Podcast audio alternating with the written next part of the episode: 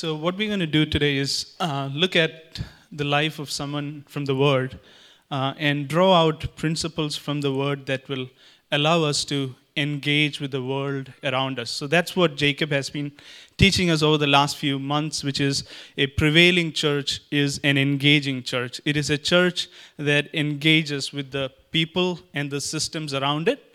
And if, if our church, if Acts 29 and the broader church is supposed to be a prevailing church, it then means that we engage with the people who are around us and that we engage with the systems that are around us. So that's what we're going to look at today.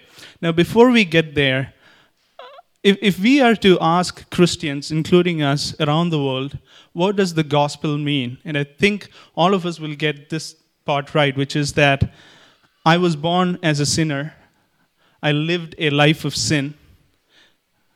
But Jesus loved me. The Father loved me so much that He would send His Son to die for my sins.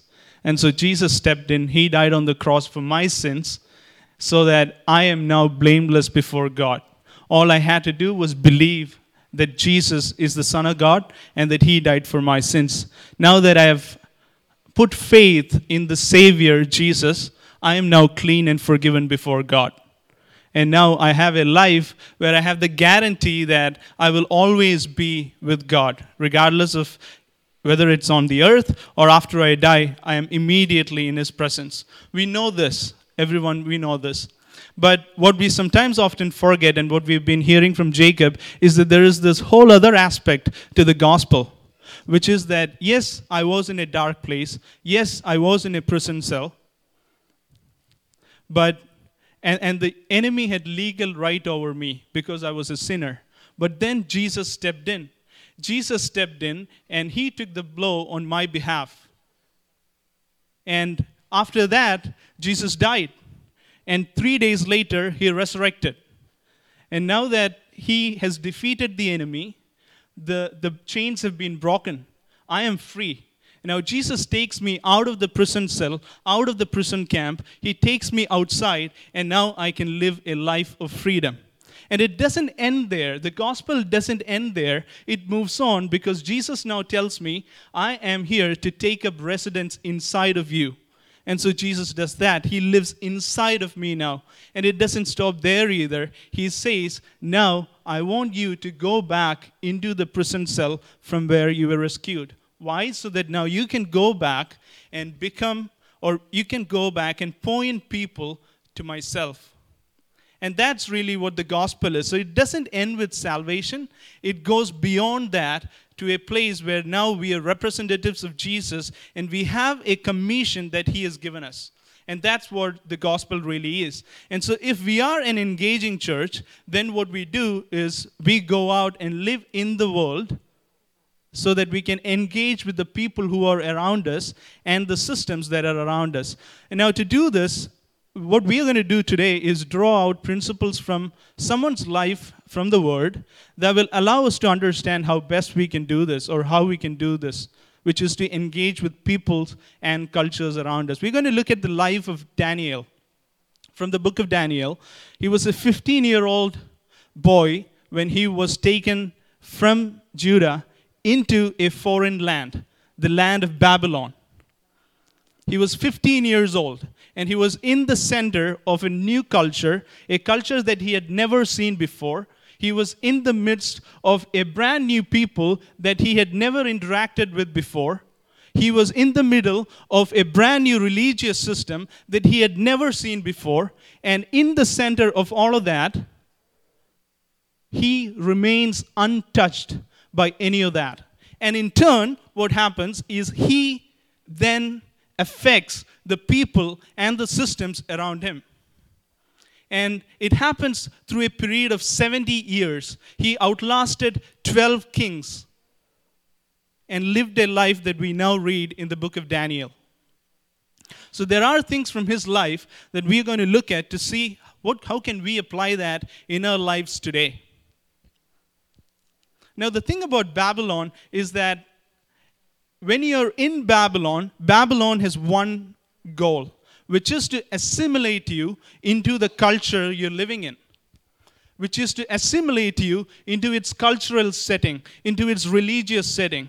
Babylon always tries to assimilate you, to indoctrinate you into the culture you're in.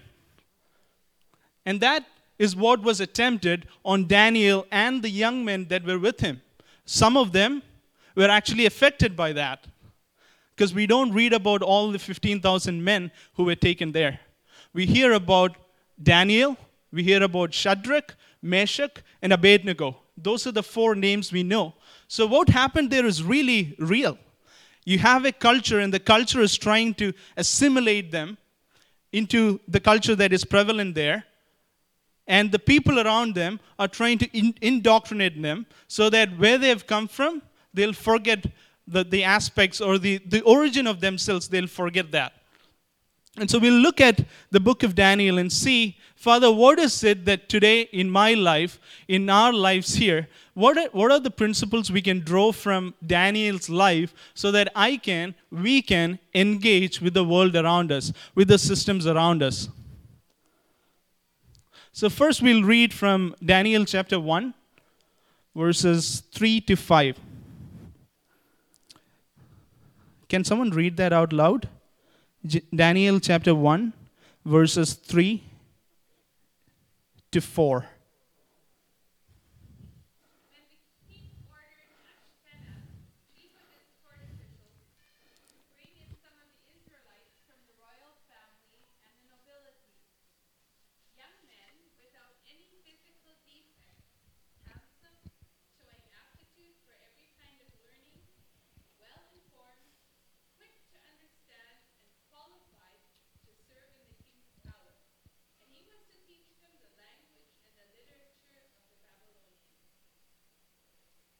So we read there the things or the values that were prized in Babylon. So remember the young men, the 15,000 of them enter Babylon, and now it's a brand new culture. And in that culture, there are certain things that are very prized.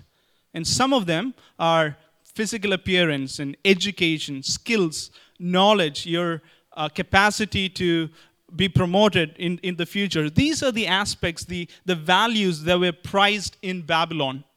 And if you didn't have any of these values, then you weren't supposed to do well. Now, we read that in the Bible and we think that this happened thousands of years ago. But you look at the world around you today, and this is exactly what we have come to. In that, if, if we don't meet certain parameters, if we don't have good education, if we don't have X, Y, Z, then the society doesn't expect you to do well. And that is the societal construct that we are in today. And so, what we read about Babylon and in the book of Daniel is not just for what had happened thousands of years ago, it is true for us today in our lives. In that, we live in a culture, in a society where if you have certain things, then you're supposed to do well. But if you don't have certain things, the society makes you feel, the culture makes you feel that you are not good enough. Now, so we, we've looked at the, the values that are prized in Babylon. If we go to, so that's, that's on one side, that's the, the, the kingdom of Babylon. If we look at the kingdom of God, and we are in this kingdom, this is where we belong, the values are completely different. Two things that we can look at is from 1 Corinthians chapter 1, 25 to 26. It actually says there that if you're weak, then you're strong it says that if you're foolish enough in the eyes of the world to accept Christ, then you're good. Then He'll make you fishers men. That's what the Bible says. So let's read 1 Corinthians 1 25 to 26. In fact, I'll actually, 26 to 28, I'll read it out loud here from the message. I do not see many. So this is Paul writing. So think of it as Paul writing to us here at Acts 29. I do not see many of the brightest and the best among you, not many influential, not many from high society families. Isn't it ob- obvious that God deliberately chose men and women that the culture overlooks and exploits and abuses, that He chose nobodies to expose the hollowness or expose the hollow pretensions of the somebodies. And that's what God always looks at. So we see the contrast here in that on one hand we have Babylon and its society and the culture and the way it operates. And on the other hand, the way God operates is completely different. And we are living in the world today. We belong to a different kingdom. We belong to the kingdom of Jesus Christ, but we are here so that we can influence the systems and the people that we live in, and people that we live around. So, one of the things that uh, is repeated throughout the book of Daniel is that while Daniel was in this society, in this culture, there is something about him that was different. And you read through Daniel, the, the, the entire book, and it keeps repeating, which is that Daniel was a man of an excellent spirit. It keeps repeating itself. Daniel was a man of excellent spirit. Excellent spirit, we'll look at that later, but excellent spirit towards God and an excellent spirit toward men around him. Now, we know the differences, and what sometimes happens is even though we know that in our lives, because we this is where we live, and this is the reality that is surrounding us sometimes, what happens is that the way we think of ourselves, our measures of success, our personality, our character, even our faith gets affected by the principles of Babylon. I'll repeat that. Because we are living in a culture, and that's the culture of Babylon that's surrounding us, our outlook about our own future, our measures of success, our character, our personality, even our faith, all of these things get affected by the culture of Babylon. In fact, what we were meant to do was that we would live and operate in this excellent spirit so that we never get touched by the culture and the system around us. Now, what happens with the with the business model, if we are to call that a business model of Babylon, what happens with that is that our purpose and destiny we soon forget. Because, see, we are in this in this society, in this culture, and all we hear are this is how you can be successful. If you don't have a home, then you're not having a successful life. If you don't, if you don't buy a place by you're 30, then you're not good enough. If you don't get a job in the field you're looking at, then your life is a waste. And this is what we keep hearing, keep hearing, keep hearing. This is what everyone around us live with. And so this becomes the pattern we see, and we soon think that this is the only way to live. And so the culture of Babylon has an ability to unseat us from our destiny and from our purpose. Because what, what is actually true in our lives, in, which is the reality that we belong to the kingdom of God, we s- seem to forget because the other reality is just so prevalent. The other thing that the culture of Babylon does when we are seated at Nebuchadnezzar's table, Nebuchadnezzar is the king that is referred to in Daniel chapter 1. The other thing, and this is critical, that happens is that our threshold of self control, our threshold for morality decreases. Now, what is morality? What is self control? What we know what that is from the word in terms of how to live here but that threshold, that that what God has defined, it keeps going down the more and more we sit at King Nebuchadnezzar's table.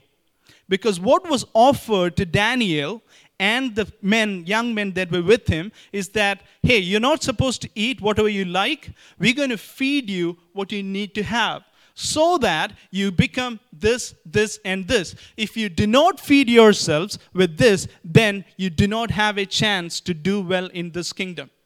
It actually says uh, it here. The king, verse 5, the king assigned them a daily portion of the food that the king ate and of the wine that he drank So, who assigned them the portion of food? The king. So, it never, so, so far, before this, they were from the tribe of Judah, and now they are in a foreign land, and the king assigns them portions. The king assigns them food. The king assigns them drinks. And now everything, the source, is from the king. And so you forget where you're from. And if you don't have that which everyone is, is having, then the society makes you feel that you're not good enough, that you're not going to be successful, that you do not have a purpose. And the purpose that we have then becomes affected by the wealth and resources that are around us. We don't have to look elsewhere to, to see, really see this. In the book of Acts, chapter 5, I think, we see Ananias and Sapphira and what happened to them. On one hand, they had wealth, they had riches, resources. What did they do? They took their wealth, they took their resources, and traded that in for recognition. And on the other hand, in the same book, we see another person, Barnabas. What did he do? He took his wealth, he took his resources, and worked with his resources and wealth so that it would enable him to progress in the purpose that God had for him. So he used wealth, he used his riches and the resources that he had, not for recognition, not for anything else, but to progress himself in the purposes of God that God had for himself. That's actually from uh, the book of Acts, chapter 4, verse 36.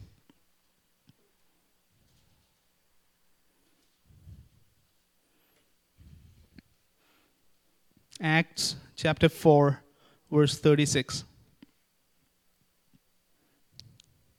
So, the table, which is extremely attractive and stimulates our appetite, it lowers our threshold of self control and godliness. And it gives us a value system that we are now supposed to live by, forgetting where we are from. So this all of this was true then for Daniel. Now there are two crises in in Babylon. If we live in Babylon, we'll be faced with these two things. And we're going to look at those two things right now. The first one is a crisis of identity. It is a crisis of identity. What Babylon wants to do is that it wants us to forget our origin, it wants us to forget our life source. As soon as we forget who we are, where we are from, as soon as we forget who our true life source is, now it's much easier to indoctrinate us, it's much easier to assimilate us into the culture. This happened with Daniel and his friends, the other three young men. So, this is the first thing that happened when Daniel and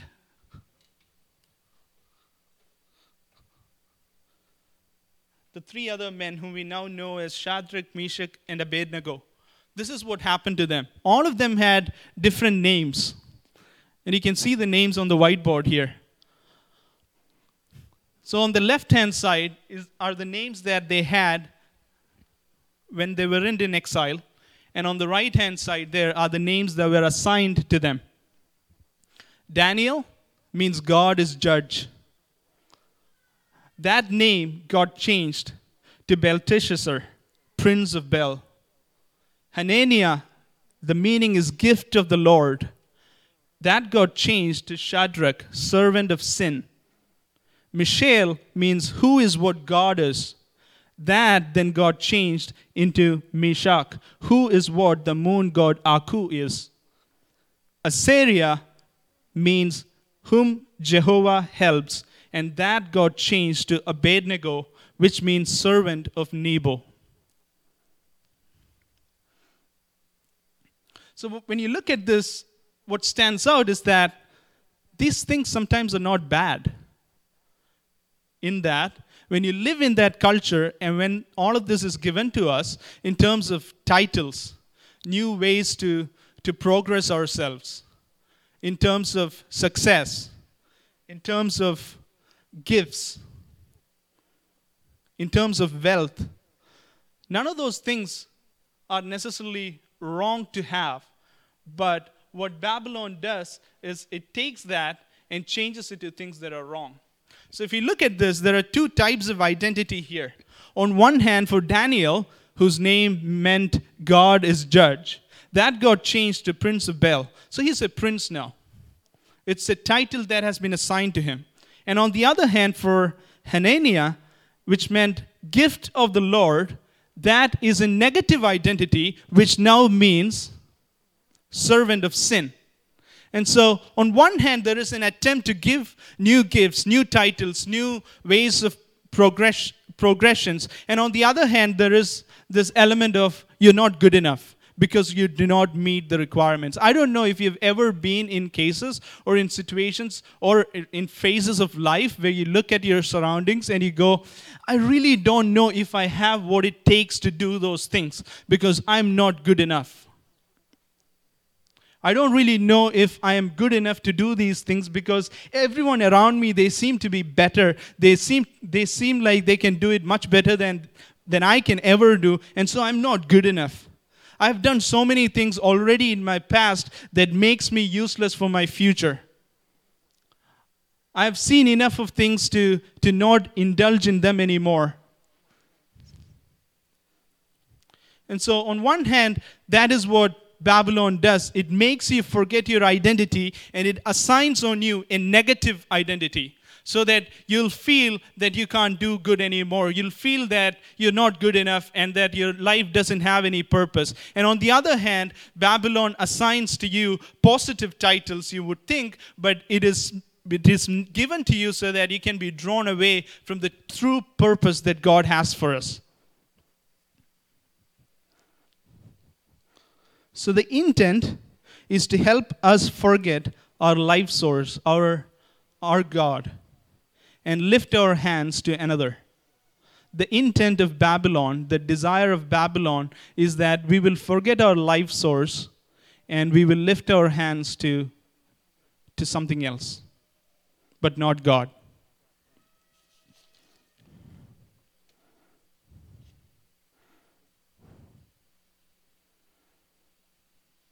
Now, regardless of what title or what name or what identity Babylon assigns us, there is only one way for us to, to go back and know where we come from, which is to go back to the Word and to look at what God is telling about us, is to go back to the prophetic words that God may have given us and see this is what God actually tells about me.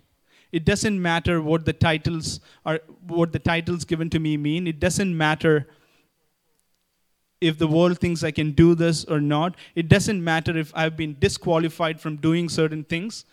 God tells these things about me in the Word. God has in the past given me prophetic words, and these are the things that God has told me already. So I'll stand knowing that these words from God are true and that the words from the enemy aren't.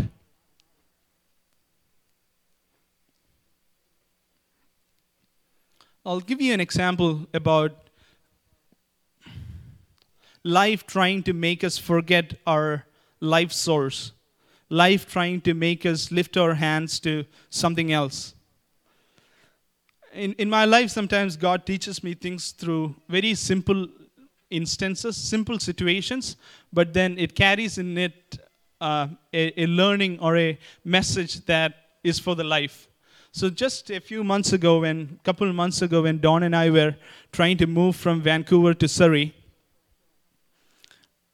I think a week or maybe two weeks into our search for a new place to live, we had a house church meeting, and Anne and Elmer were there. And Anne had a word for the church, for the house church. And as soon as Anne gave the word, I realized that it was for me too, and that God was pointing out something in my life where I wasn't, I was praying to God about the move. I was absolutely praying. I knew that God would provide. But what had happened is that I was forgetful of how I got here. I'll explain that. What happened is that we started searching for uh, a house close to closer to work because from Vancouver it takes an hour and a half to drive to um, Cloverdale. So we wanted to find a place closer to work, and that was the goal that we wouldn't have to commute much anymore. So we found a place in uh, Craigslist.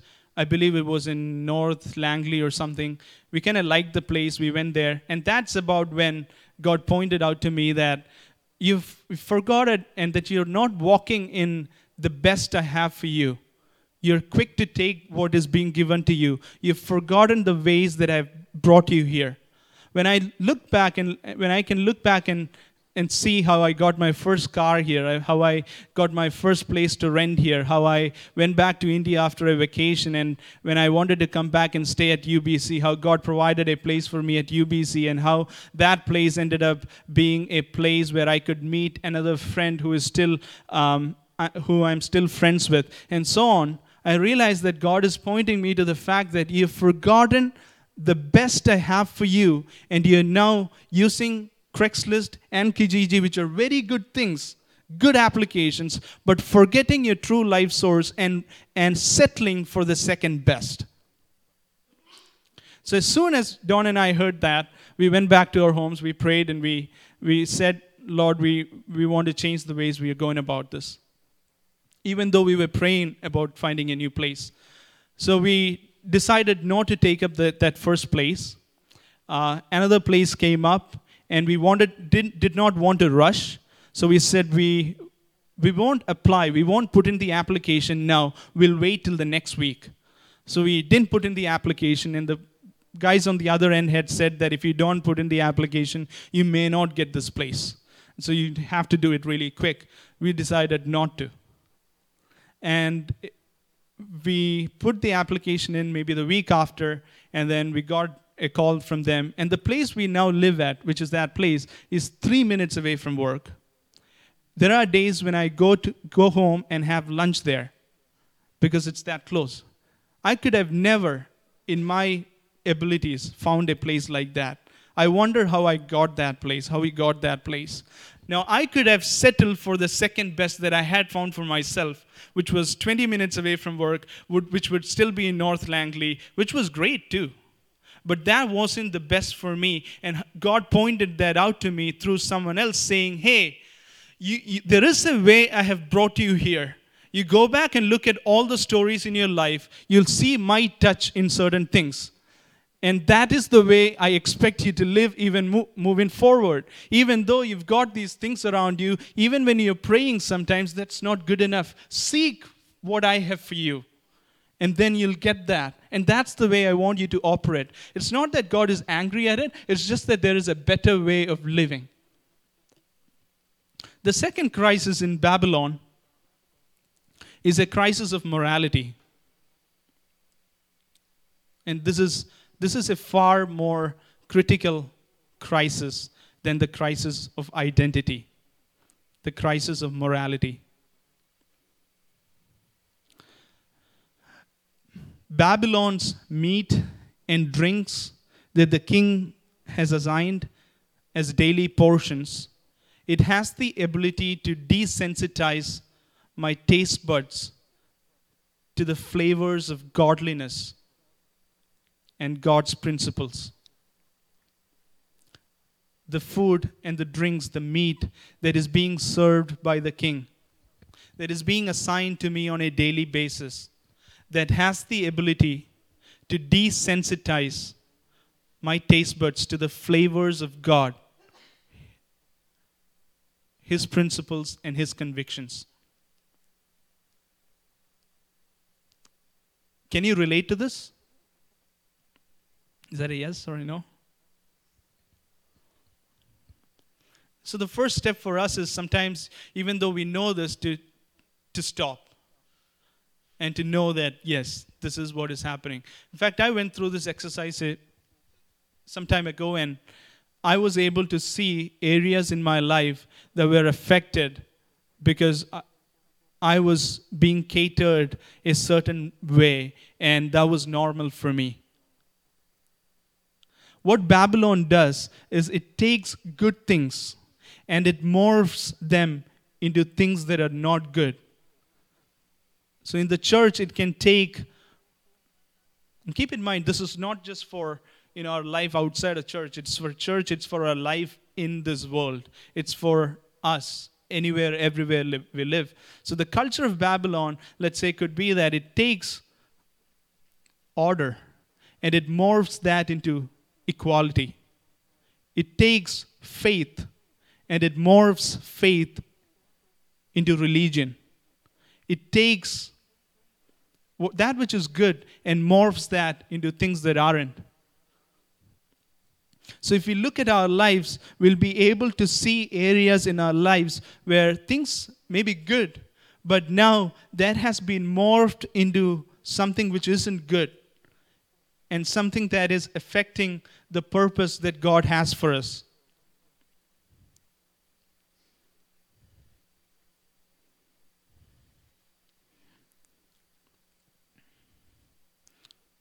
We'll spend maybe a couple couple minutes to to go through this exercise, which is can you take a minute or a couple minutes to look at your life based on what we've heard and seek God's help to identify areas in your life that may have been affected?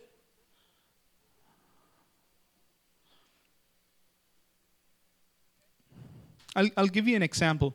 See, what Babylon does again is that it takes the convictions that you have in your heart. These are convictions that are based of the word of God. These are convictions that God has deposited in your heart. It takes those convictions and through experiences, through what you hear, through the, the meat and the drinks and everything that you've been given, it makes or turns those convictions into loosely held opinions.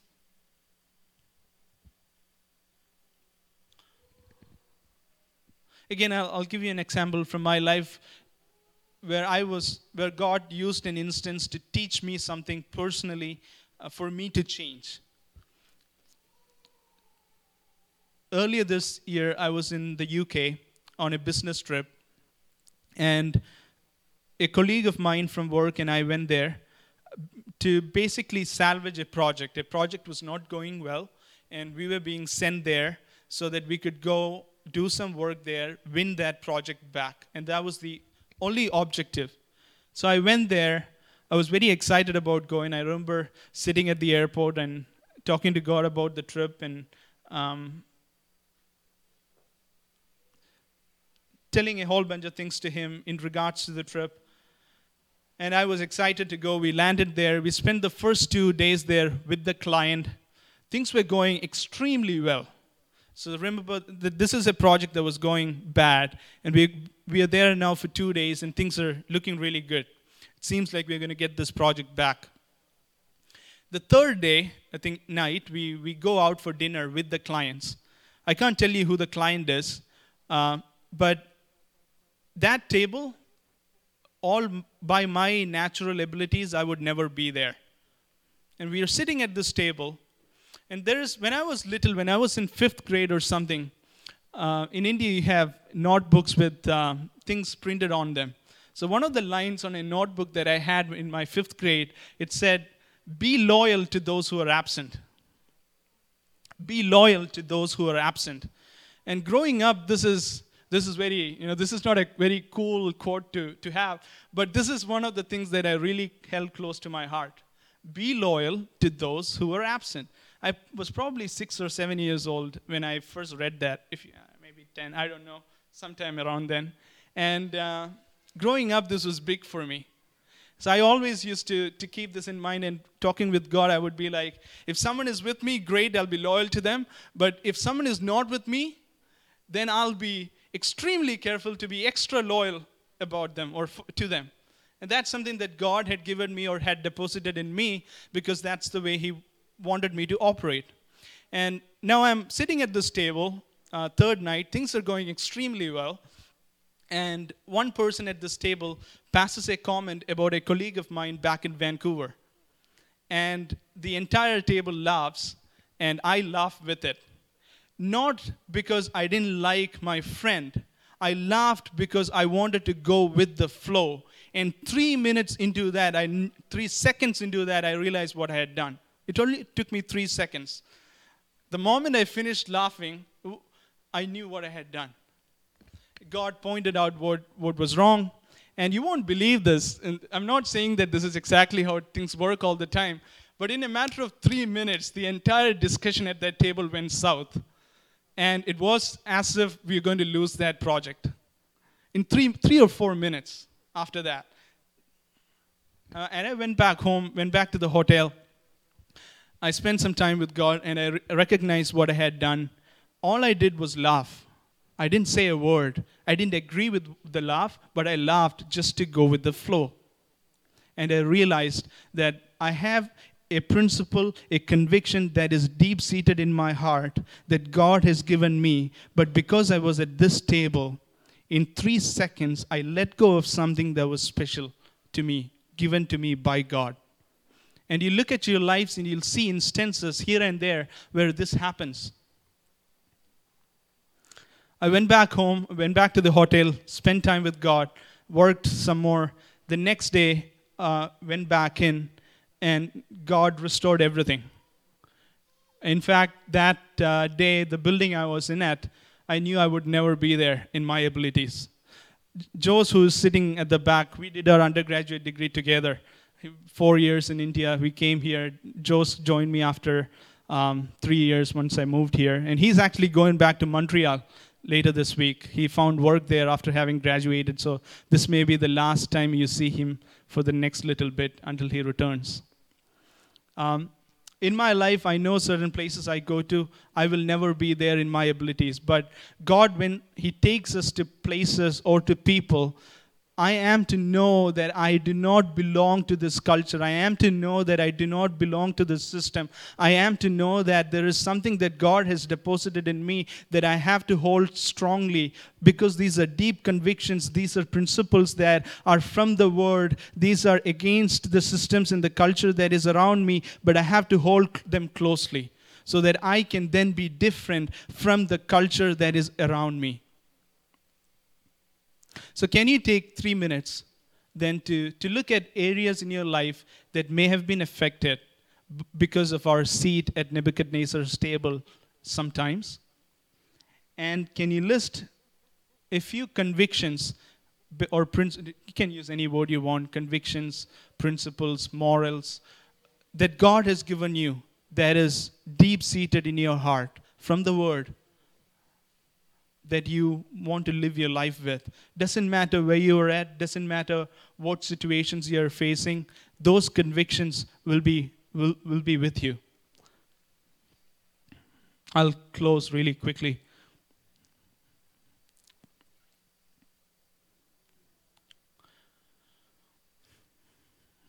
It could be what Jesus said do unto others what you want to be done unto you. Is that super close to your heart? Doesn't matter where you are, you look at someone and look at someone's need, and you think, if I was there, this is how I wanted to be treated, and therefore I will treat these people exactly the way I would like myself to be treated.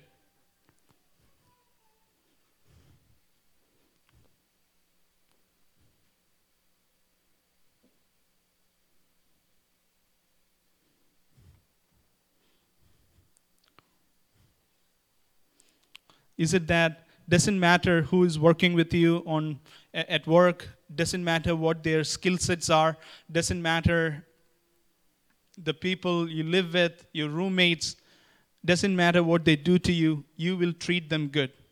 Why? Because these are all principles or morals that we have deep seated in our lives because of the Word of God. From the Word of God, these are the things that God has taught us. And so these become principles and convictions in our lives. So note down a few things, three or four of them. Go over it.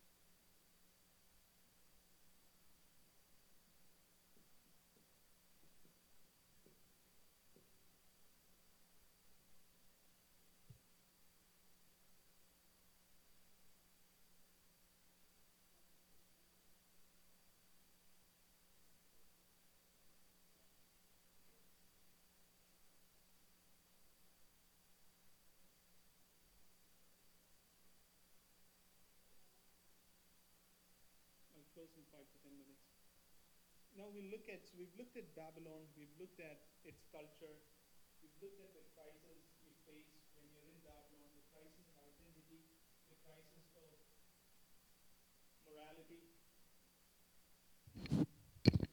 And now we look at from Daniel's life. We only have time for three. So we look at three things we can look at from Daniel's life that we can then use in our lives to engage with the culture and the people around us. So, number one, our life is almost like we are on the mountaintop, we are with Jesus, and then Jesus asks us to go back down into the valley. It's almost like we are in a we were in a prison cell, we were taken back out, we are free, our chains have been broken, and now Jesus says, go back into the prison cell.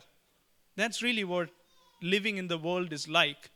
And when we do that, one thing that Daniel and the men, the three men with him, did is that I'd like to call it as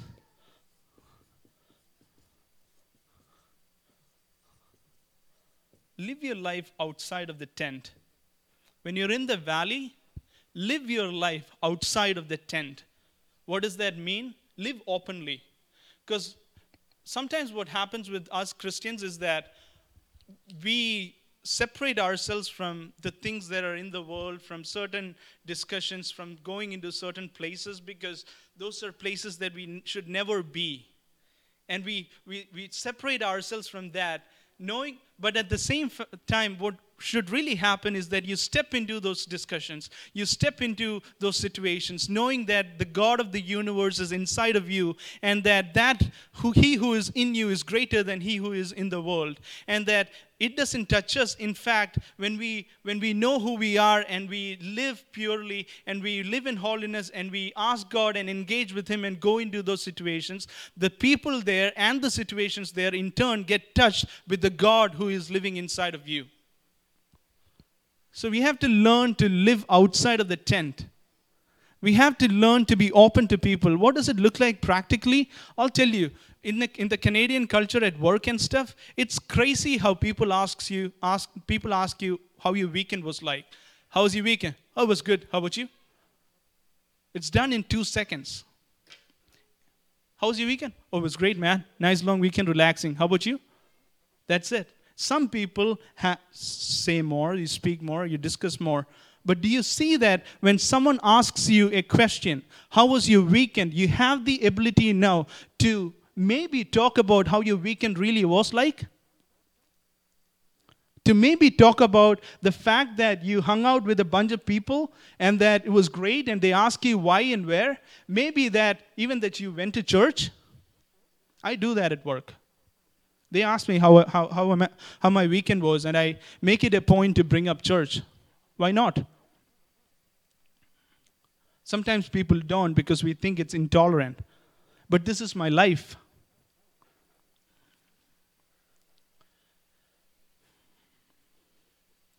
Live in the open, live outside of the tent.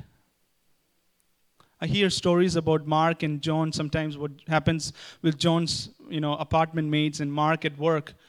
These are all pointers for us to live differently, because our purpose is that we point people to Christ.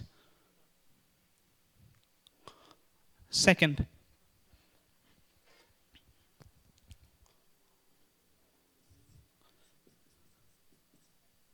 a zeal for the fame of his name.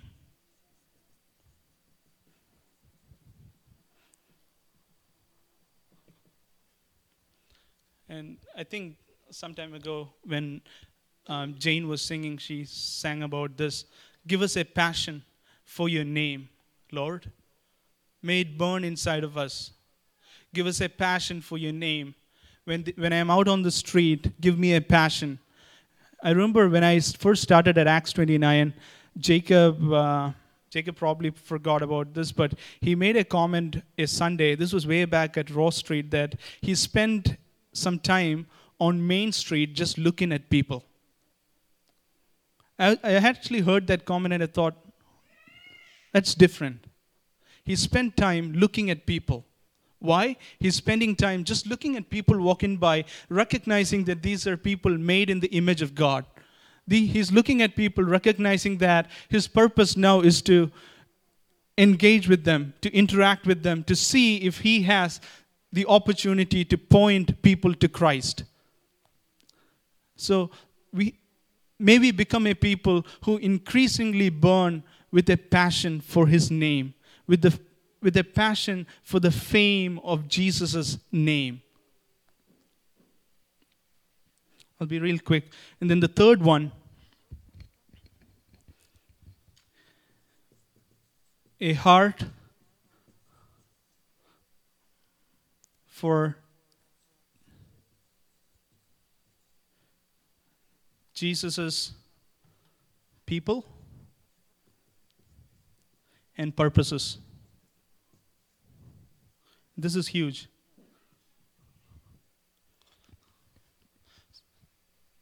Because most of the time, this is way outside our scope, so to speak.